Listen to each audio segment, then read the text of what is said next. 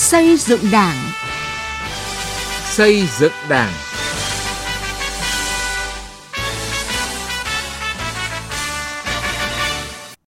Thưa quý vị và các bạn, một trong những nội dung mới và là điểm nhấn quan trọng trong nghị quyết và các văn kiện Đại hội 13 của Đảng, đó là nhấn mạnh đến vai trò, vị trí trung tâm của nhân dân trong quá trình xây dựng phát triển đất nước. Nghị quyết Đại hội 13 bổ sung hai thành tố, dân giám sát, dân thụ hưởng, và phương châm dân biết, dân bàn, dân làm, dân kiểm tra, thành dân biết, dân bàn, dân làm, dân kiểm tra, dân giám sát, dân thụ hưởng. Nghị quyết và các văn kiện xác định rất rõ, nhân dân vừa là chủ thể, vừa là động lực, vừa là mục tiêu hoạt động của Đảng, nhà nước. Mọi hoạt động của Đảng phải quán triệt quan điểm, dân là gốc, phải dựa vào dân để xây dựng Đảng. Kiên trì thực hiện phương châm dân biết, dân bàn, dân làm, dân kiểm tra, dân giám sát, dân thụ hưởng. Chương trình xây dựng Đảng hôm nay sẽ bàn luận phân tích rõ hơn giá trị và ý nghĩa nội dung mới này với sự tham gia của giáo sư, tiến sĩ khoa học Phan Xuân Sơn, Học viện Chính trị Quốc gia Hồ Chí Minh. Kính chào quý vị thính giả nghe đài. Và bây giờ xin mời quý vị thính giả và giáo sư Phan Xuân Sơn cùng nghe một tổng hợp ngắn sau. Nghị quyết Đại hội 13 của Đảng có rất nhiều điểm mới, điểm nhấn so với các kỳ đại hội trước. Những điểm nhấn quan trọng trong Nghị quyết Đại hội 13 của Đảng lần này có bước phát triển mới về tư duy lý luận đối với tư cách chủ thể, vai trò, vị thế và mục đích hướng tới của Đảng đối với nhân dân trong quá trình phát triển đất nước. Nếu trước đây trong cơ chế thực hiện quyền dân chủ với phương châm dân biết, dân bàn, dân làm, dân kiểm tra, thì lần này Đảng ta bổ sung thêm nội dung dân giám sát và dân thụ hưởng, trở thành dân biết, dân bàn, dân làm, dân kiểm tra, dân giám sát, dân thụ hưởng. Cùng với điểm mới này, điểm nhấn quan trọng khác được xác định trong chủ đề đại hội và được nhắc đi nhắc lại nhiều lần trong văn kiện Đại hội 13, đó là khát vọng phát triển đất nước phồn vinh, hạnh phúc, trong đó đặc biệt nhấn mạnh yếu tố hạnh phúc của nhân dân. Qua tổng hợp vừa rồi cho thấy, văn kiện Đại hội 13 bổ sung hai mệnh đề, dân giám sát, dân thụ hưởng và phương châm thực hiện dân chủ lâu nay, từ dân biết, dân bàn, dân làm, dân kiểm tra, thành dân biết, dân bàn, dân làm, dân kiểm tra, dân giám sát, dân thụ hưởng. Vậy việc bổ sung này có ý nghĩa như thế nào về vai trò của nhân dân trong sự nghiệp xây dựng, phát triển đất nước, thưa giáo sư Phan Xuân Sơn ạ? Trước đây đó, trong cái phương châm về thực hành dân chủ đấy, thì chúng ta có cái mệnh đề dân biết, dân bàn, dân làm, dân kiểm tra. Thế thời đấy mà nói như vậy thì cũng đã thấy rằng là rất là khá rõ ràng và cũng rất nhiều cái yếu tố tích cực trong đấy rồi. Thế nhưng bây giờ đây, trong cái văn kiện đại hội lần này ấy, thì Đảng đã ghi là kiên trì cái phương châm dân biết, dân bàn, dân làm, dân kiểm tra, dân giám sát và dân thụ hưởng. Như vậy là thêm mấy cái nội dung, một là cái nội dung dân giám sát, thứ hai là cái nội dung dân thụ hưởng. Thế là cái phương châm hành động đấy, thì cái lần này là Đảng ghi thêm như vậy để nhấn mạnh, để nhắc người ta làm việc gì cũng phải dân biết, dân bàn, dân làm, dân kiểm tra, dân giám sát, dân thụ hưởng. Và cái này ấy, thì nếu nói trong văn kiện Đảng thì đấy là một nội dung mới. Việc bổ sung này không chỉ là bổ sung về câu chữ mà là sự bổ sung quan trọng thể hiện tầm tư duy, lý luận và thực tiễn của Đảng về vấn đề dân chủ và quyền của người dân. Vậy xin giáo sư phân tích rõ hơn về vấn đề này. Trong quá trình lãnh đạo cách mạng của Đảng ta đấy, qua nhiều thời kỳ thăng trầm khác nhau, để cho thấy rằng là nếu mà không phát huy được vai trò của nhân dân ấy, thì chúng ta cũng không có những cái thắng lợi của cách mạng Việt Nam như ngày nay.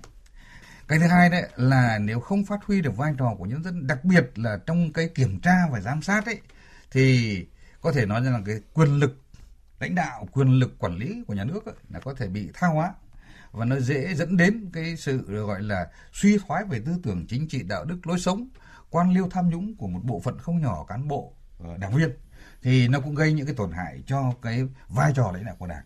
Thì từ kinh nghiệm đó, thì trong cái môi trường sinh thái hiện nay của cái công tác gọi là công tác Đảng đó, thì Đảng ta nói rất nhiều đến cái việc kiểm soát quyền lực.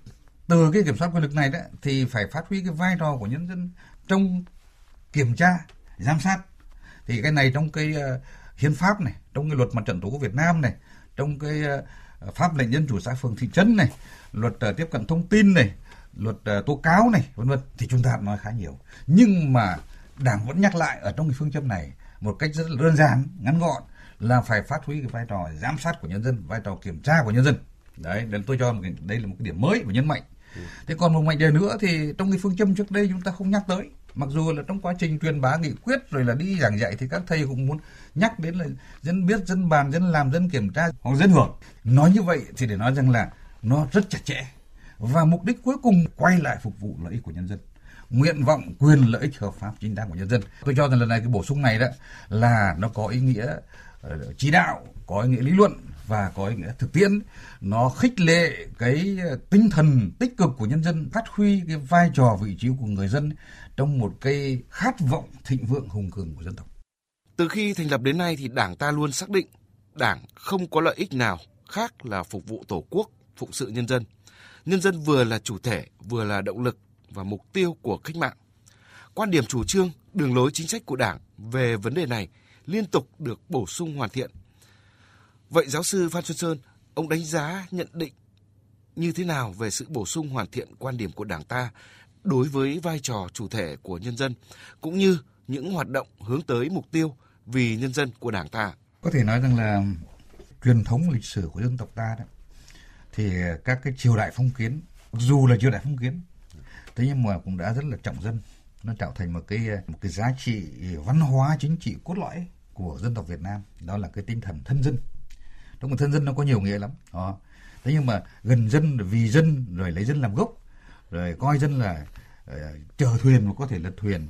Và ngay thế kỷ thứ 15 thì Nguyễn Trãi nói là việc nhân nghĩa, tức là cái việc chính trị đấy, là cốt ở an dân. Quân điếu phạt trước lo trừ bạo, tức là quân làm vua đó thì làm thế nào giữ gìn cho trật tự, trừ được cái bạo ngược, thì còn lại để cho dân an. Đó. Rồi Vũ Trấn Đạo nói là phải an thư sức dân, làm kế sâu rễ bền gốc, là trở thành một cái truyền thống chính trị. Thì Đảng ta từ khi thành lập và cho đến nay đó, thì trong tất cả các cương lĩnh đều lấy cái mục tiêu là giải phóng dân tộc, giải phóng nhân dân, giải phóng giai cấp. Từ cái cương lĩnh lần thứ nhất, lần thứ hai, lần thứ ba, rồi tất cả các cái văn kiện đại hội đều luôn luôn đặt nhân dân là cái mục tiêu để Đảng phấn đấu. Và Bác Hồ nói rằng Đảng ta là đạo đức, là văn minh. Và trong đó nói rằng là Đảng ta không có một mục đích nào khác ngoài cái việc phụng sự của nhân dân. Và trong di chúc thì Bác nói rằng Đảng ta là người lãnh đạo, nhưng mà người đầy tớ thật trung thành của nhân dân. Cái ý tưởng xuyên suốt trong tất cả các cái đường lối lãnh đạo của Đảng. Thế thì bây giờ cái đường lối lãnh đạo trong thể hiện qua mỗi thời kỳ như vậy là rất khác nhau.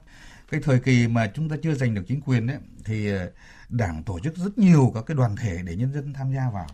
Từ công hội, nông hội, rồi đến thậm chí những cái hội như hội lập nhà, rồi đến sau này khi giành được chính quyền thì có các cái hội như là hội bình dân học vụ, rồi tất cả các hội, các cái hội đó sau này trở thành các cái hội mà trụ cột đấy trong Mặt trận Tổ quốc Việt Nam, đấy là các cái tổ chức chính trị xã hội. Và đây là một hình thức dân chủ đại diện. Còn trong các đường lối đó, thì luôn luôn chúng ta thấy là tất cả các cái mục tiêu về kinh tế, về chính trị xã hội thì đều gắn với cái lợi ích của nhân dân. Thế rồi từ đó thì chúng ta ban hành các hiến pháp để thể hiện dân chủ. Trong hiến pháp 146 và cho đến hiến pháp 2013 đấy, để nói rằng là mọi quyền bính, và sau này gọi là mọi quyền lực đều thuộc về nhân dân. Và các cái văn bản pháp luật khác thì đều cụ thể vào cái đó. Tuy nhiên rằng là trong cái thời gian dài như vậy, trải qua rất nhiều cái điều kiện lịch sử như vậy, thì cái việc cụ thể hóa nó cũng có lúc nó cũng có những khác nhau, và có lúc thì nó tới gần hơn với những cái mục tiêu ban đầu mà Đảng đặt ra, có lúc thì nó còn xa. Và lần này đó, trong cái văn kiện đại hội 13 lần này thì thấy là một bước để cụ thể hóa thêm nữa cái tư tưởng mà phục vụ nhân dân trong đường lối chủ trương của Đảng. Trước khi tiếp tục cuộc trao đổi, mời quý vị thính giả và giáo sư Phan Xuân Sơn cùng nghe một phóng sự ngắn mà chúng tôi mới thực hiện. Ủy viên Bộ Chính trị, Chủ tịch Hội đồng Lý luận Trung ương, Giám đốc Học viện Chính trị Quốc gia Hồ Chí Minh Nguyễn Xuân Thắng khẳng định văn kiện nghị quyết Đại hội 13 của Đảng được chuẩn bị công phu kỹ lưỡng, cập nhật thực tiễn trong nước và quốc tế với nhiều điểm mới mang tầm thời đại. Một trong những điểm mới đáng chú ý đó là nhấn mạnh đến vai trò chủ thể của nhân dân. Dân là gốc, là trung tâm của sự phát triển. Văn kiện lần này từ đánh giá, từ rút ra bài học, dự báo, định hướng và các đột phá phát triển, chúng ta đều nhấn mạnh khẳng định cái nội dung nhân dân là trung tâm trong cái sự nghiệp. Ở đây chúng ta nhấn mạnh đến cái vai trò dân là gốc, sức mạnh của nhân dân giữ vai trò rất quan trọng mang ý nghĩa quyết định. Bà Bùi Thị Hòa, Phó Chủ tịch Hội Liên hiệp Phụ nữ Việt Nam nhận xét nếu trong các nhiệm kỳ qua, Đảng ghi nhận quyền làm chủ của nhân dân theo cơ chế Đảng lãnh đạo, nhà nước quản lý, Mặt trận Tổ quốc và các tổ chức chính trị xã hội làm nòng cốt để nhân dân làm chủ, cùng với phương châm dân biết, dân bàn, dân làm, dân kiểm tra, thì lần này, văn kiện trình Đại hội 13 bổ sung thêm hai quyền rất quan trọng của nhân dân là quyền giám sát, quyền thụ hưởng, thể hiện tư tưởng vì dân, trọng dân, đề cao vai trò vị thế sức mạnh của nhân dân trong chiến lược phát triển đất nước. Trong văn kiện thì có bổ sung thêm hai cái thành tố là dân giám sát và dân thụ hưởng. Điều đó trước hết là thể hiện cái sự quan tâm, cái thể hiện quan điểm của Đảng đối với người dân, nghĩa là dân phải được làm chủ. Cái thứ hai là người dân phải được thụ hưởng và nhân dân chính là đích để mình hướng tất cả mọi chính sách đến người dân. Trong lời phát biểu bế mạc Đại hội Đảng toàn quốc lần thứ 13, Tổng Bí thư, Chủ tịch nước Nguyễn Phú Trọng nhấn mạnh phải luôn luôn quán triệt sâu sắc quan điểm dân là gốc, thật sự tin tưởng, tôn trọng và phát huy quyền làm chủ của nhân dân, kiên trì thực hiện phương châm dân biết, dân bàn, dân làm, dân kiểm tra, dân giám sát, dân thụ hưởng. Nhân dân là trung tâm, là chủ thể của công cuộc đổi mới, xây dựng và bảo vệ Tổ quốc. Mọi chủ trương chính sách phải thực sự xuất phát từ cuộc sống, từ nguyện vọng và quyền lợi ích chính đáng của nhân dân, phải lấy hạnh phúc ấm no của nhân dân làm mục tiêu phấn đấu, thắt chặt quan hệ mật thiết giữa Đảng với nhân dân, dựa vào nhân dân để xây dựng Đảng, củng cố và tăng cường niềm tin của nhân dân đối với Đảng, nhà nước và chế độ xã hội chủ nghĩa. Qua phóng sự vừa rồi cho thấy việc bổ sung hai thành tố dân giám sát, dân thụ hưởng vào văn kiện Đại hội 13 là một bước phát triển mới về lý luận, về dân chủ và quyền công dân, đáp ứng được mong muốn thực sự của nhân dân, thể hiện rõ cái mục tiêu phấn đấu của Đảng ta. Vậy theo giáo sư Phan Xuân Sơn, quan điểm dân là gốc đã được Đảng ta quán triệt và vận dụng trong thực tiễn cách mạng thời gian qua như thế nào thưa ông ạ? Nhớ lại cái phát biểu vừa rồi trong cái báo cáo chính trị do Tổng Bí thư Chủ tịch nước đọc đấy, thì thấy còn mấy cái điểm này rất là rõ và cụ thể hóa. Chứ bây giờ mình nói dân là gốc thì mình nói như là một cái tuyên ngôn như vậy, nhưng mà nếu mình không có cái chủ trương cụ thể đấy thì dân cũng không thể là gốc được. Thì một là trong cái đoạn vừa rồi đấy, thì Tổng Bí thư nhấn mạnh này, mọi đường lối chủ trương của Đảng là xuất phát từ lợi ích của nhân dân. Cái thứ hai là nhân dân tham gia càng ngày càng đầy đủ, tích cực vào công việc của Đảng và của nhà nước. Cái thứ ba là Đảng phải dựa vào dân để xây dựng Đảng. Thì cái này mới thực chất nó nổi rõ cái bản chất dân là gốc của xây dựng Đảng. Vâng, Tổng Bí thư đã nói phải dựa vào dân để xây dựng Đảng. Và vừa rồi, giáo sư cũng nói dựa vào dân để xây dựng Đảng ta là vấn đề quan trọng. Vấn đề là dựa vào dân để xây dựng Đảng cần được hiểu và thực hiện như thế nào cho hiệu quả, thưa giáo sư? Đảng thực ra là một cái bộ phận, như Bác Hồ nói, là một giọt nước trong đại dương nhân dân thôi. Cho nên bây giờ muốn dựa vào dân thì trước hết là đảng viên phải xuất phát từ dân cái đã. Thế vậy phải tìm những cái người mà ưu tú, những người tích cực, những người có bản lĩnh chính trị trong nhân dân để mà kết nạp vào Đảng. Hiện nay Đảng ta có trên 5 triệu đảng viên, mà dân ta là có đến gần 100 triệu. Dựa vào dân để xây dựng Đảng thì trước hết là đội ngũ đảng viên của Đảng đấy là phải từ nhân dân. Mà muốn có những cái đảng viên từ nhân dân đấy mình được nhận biết, được tích cực rõ ràng thì phải có phong trào lao động, sản xuất, học tập rồi chiến đấu từ của nhân dân, thông qua những phong trào đó để lựa chọn đội ngũ của đảng viên. Cái thứ hai đó là cán bộ lãnh đạo của Đảng, rồi là các cái công chức viên chức của nhà nước thì cũng phải dựa vào dân. Vậy thì dựa vào dân ở đây thế nào? Là phải làm thế nào cho dân chủ trong việc lựa chọn những người tiêu biểu để bầu vào cơ quan đại diện, nó các cấp lãnh đạo rồi cơ quan quản lý nhà nước, ví dụ như là đại biểu dân cử chẳng hạn, ví dụ thế. Thế thì những cái người đó là phải thông qua cái bầu cử dân chủ trực tiếp, phổ thông, bình đẳng và kín để người dân lựa chọn ra những cái người thật sự xứng đáng họ đại diện cho mình, làm cho cái cơ quan đại diện của nhân dân từ là địa phương đến quốc hội. Đấy. Thế những người đó phải qua dân, mà dân thẩm định, nó dân bầu mới chính xác được. Mà người nào làm việc với dân ấy, gắn với dân ấy, thì mà tốt đấy, có sản phẩm đấy thì mới đưa vào những cơ quan đó. Thì đấy là tôi nói là về bầu lên. Thế bây giờ bầu lên rồi thì không phải là vĩnh viễn là như thế, mà dân còn phải thực hiện cái kiểm tra, giám sát, cái phẩm chất, cái tư cách, cái năng lực của đội ngũ đó. Đó, thì hiện nay trong cái đường lối của Đảng hay là các cái văn bản quy phạm pháp luật thì quy định rất rõ, cán bộ từ cấp cơ sở trở lên thì đều có thể là dân kiểm tra giám sát. Đó, ví dụ ở cấp sở chẳng hạn thì có cái thăm dò cái phẩm chất năng lực vào cuối năm, mặt trận với các cái đoàn thể họp lại để bỏ phiếu. Thế còn dân có quyền tố cáo, rồi dân có quyền là xem xét cho ông này làm có đúng cái luật pháp không, có đúng những cái nguyện vọng của nhân dân không. Tất cả cái đó là có cái kênh để người dân người ta phản ánh. Cuối cùng thì tôi cho rằng là để dựa vào dân để xây dựng Đảng ấy là người dân sẽ có quyền đánh giá được cái mức độ thành công, cái chất lượng lãnh đạo của Đảng thông qua cái sự hài lòng của người dân. Và ngày nay thì chúng ta có những cái điều tra ở các cấp chính quyền về sự hài lòng của dân. Và chúng ta cải cách các cái phương thức, rồi các cái bộ máy, rồi các cái thủ tục để làm tiện lợi ở cho nhân dân. Thế như vậy là cuối cùng vẫn quay trở lại phục vụ cái sự hài lòng của nhân dân. Thực tiễn trong thời gian qua cho thấy ở một số địa phương vẫn có tình trạng dân chủ của người dân bị hạn chế. Một số đảng viên chưa thực sự gần dân, sát dân, lắng nghe ý kiến của dân. Thưa giáo sư Phan Xuân Sơn, ông có bình luận gì về thực trạng này? Và theo ông, trong nhiệm kỳ 13 này, Đảng ta cần tập trung vào những giải pháp gì để không còn xảy ra những hiện tượng như vậy? Cái tình trạng bất dân chủ thì Đảng ta cũng đã nhìn thẳng thắn rất nhiều nơi rồi. Đặc biệt là trước khi bước vào thời kỳ đổi mới, rồi sau các sự kiện như là Thái Bình, hay là trước khi ban hành cái quy chế thực hiện dân chủ ở cơ sở, rồi sau này là thành là cái pháp lệnh dân chủ xã phường thị trấn, và sắp sửa đấy thì thành cái luật thực hiện dân chủ ở cơ sở. Thì chúng ta đã thấy rằng có rất là nhiều cái cán bộ công chức, thậm chí là một địa phương, thậm chí đến các tổ chức là có thể mất dân chủ, vi phạm dân chủ.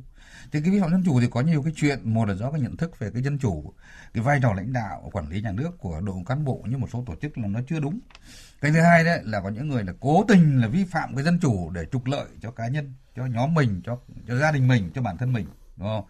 Thế thì trong cái quá trình đó thì để thực hiện cái đó thì chúng ta ngoài cái chuyện luật pháp ngày càng chặt chẽ thì chúng ta phải có những cái cuộc vận động để xây dựng chỉnh đốn Đảng, mà có thể nói từ cái nghị quyết Trung ương 4 khóa 11 rồi nghị quyết Trung ương 4 khóa 12 thì chúng ta đã thực hiện một cái cuộc vận động xây dựng chỉnh đốn Đảng, chống cái suy thoái tư tưởng chính trị, đạo đức, lối sống, chống cái tự chuyển biến, tự chuyển hóa, rồi là chống tham nhũng, và Đảng đã tạo ra một cái hệ sinh thái để xây dựng chỉnh đốn Đảng, để nâng cao năng lực phẩm chất của đảng viên, của các cái tổ chức đảng, rồi làm trong sạch bộ máy. Và chúng ta trên thực tế chúng ta đã làm khá sạch rồi.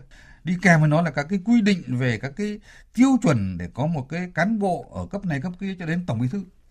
Trong đó có cái tiêu chuẩn rất rõ là không được tham vọng, chạy chức chạy quyền, không có tham nhũng. Thì đấy là những cái quy định rất tốt để chúng ta càng ngày càng đưa cái nền dân chủ chúng ta nó vào thể chế cụ thể rõ ràng. Trong cái văn kiện ở 13 này đấy thì nói rằng cần phải kiên quyết và kiên trì đẩy mạnh cái sự nghiệp xây dựng Đảng, và phải dựa vào dân để xây dựng Đảng, và trong đó như tôi vẫn nói là mong muốn là nâng cao cái năng lực quản trị xã hội trên cơ sở các cái thể chế dân chủ để phấn đấu dân giàu nước mạnh, dân chủ, công bằng, văn minh. Vâng, xin trân trọng cảm ơn giáo sư Phan Xuân Sơn.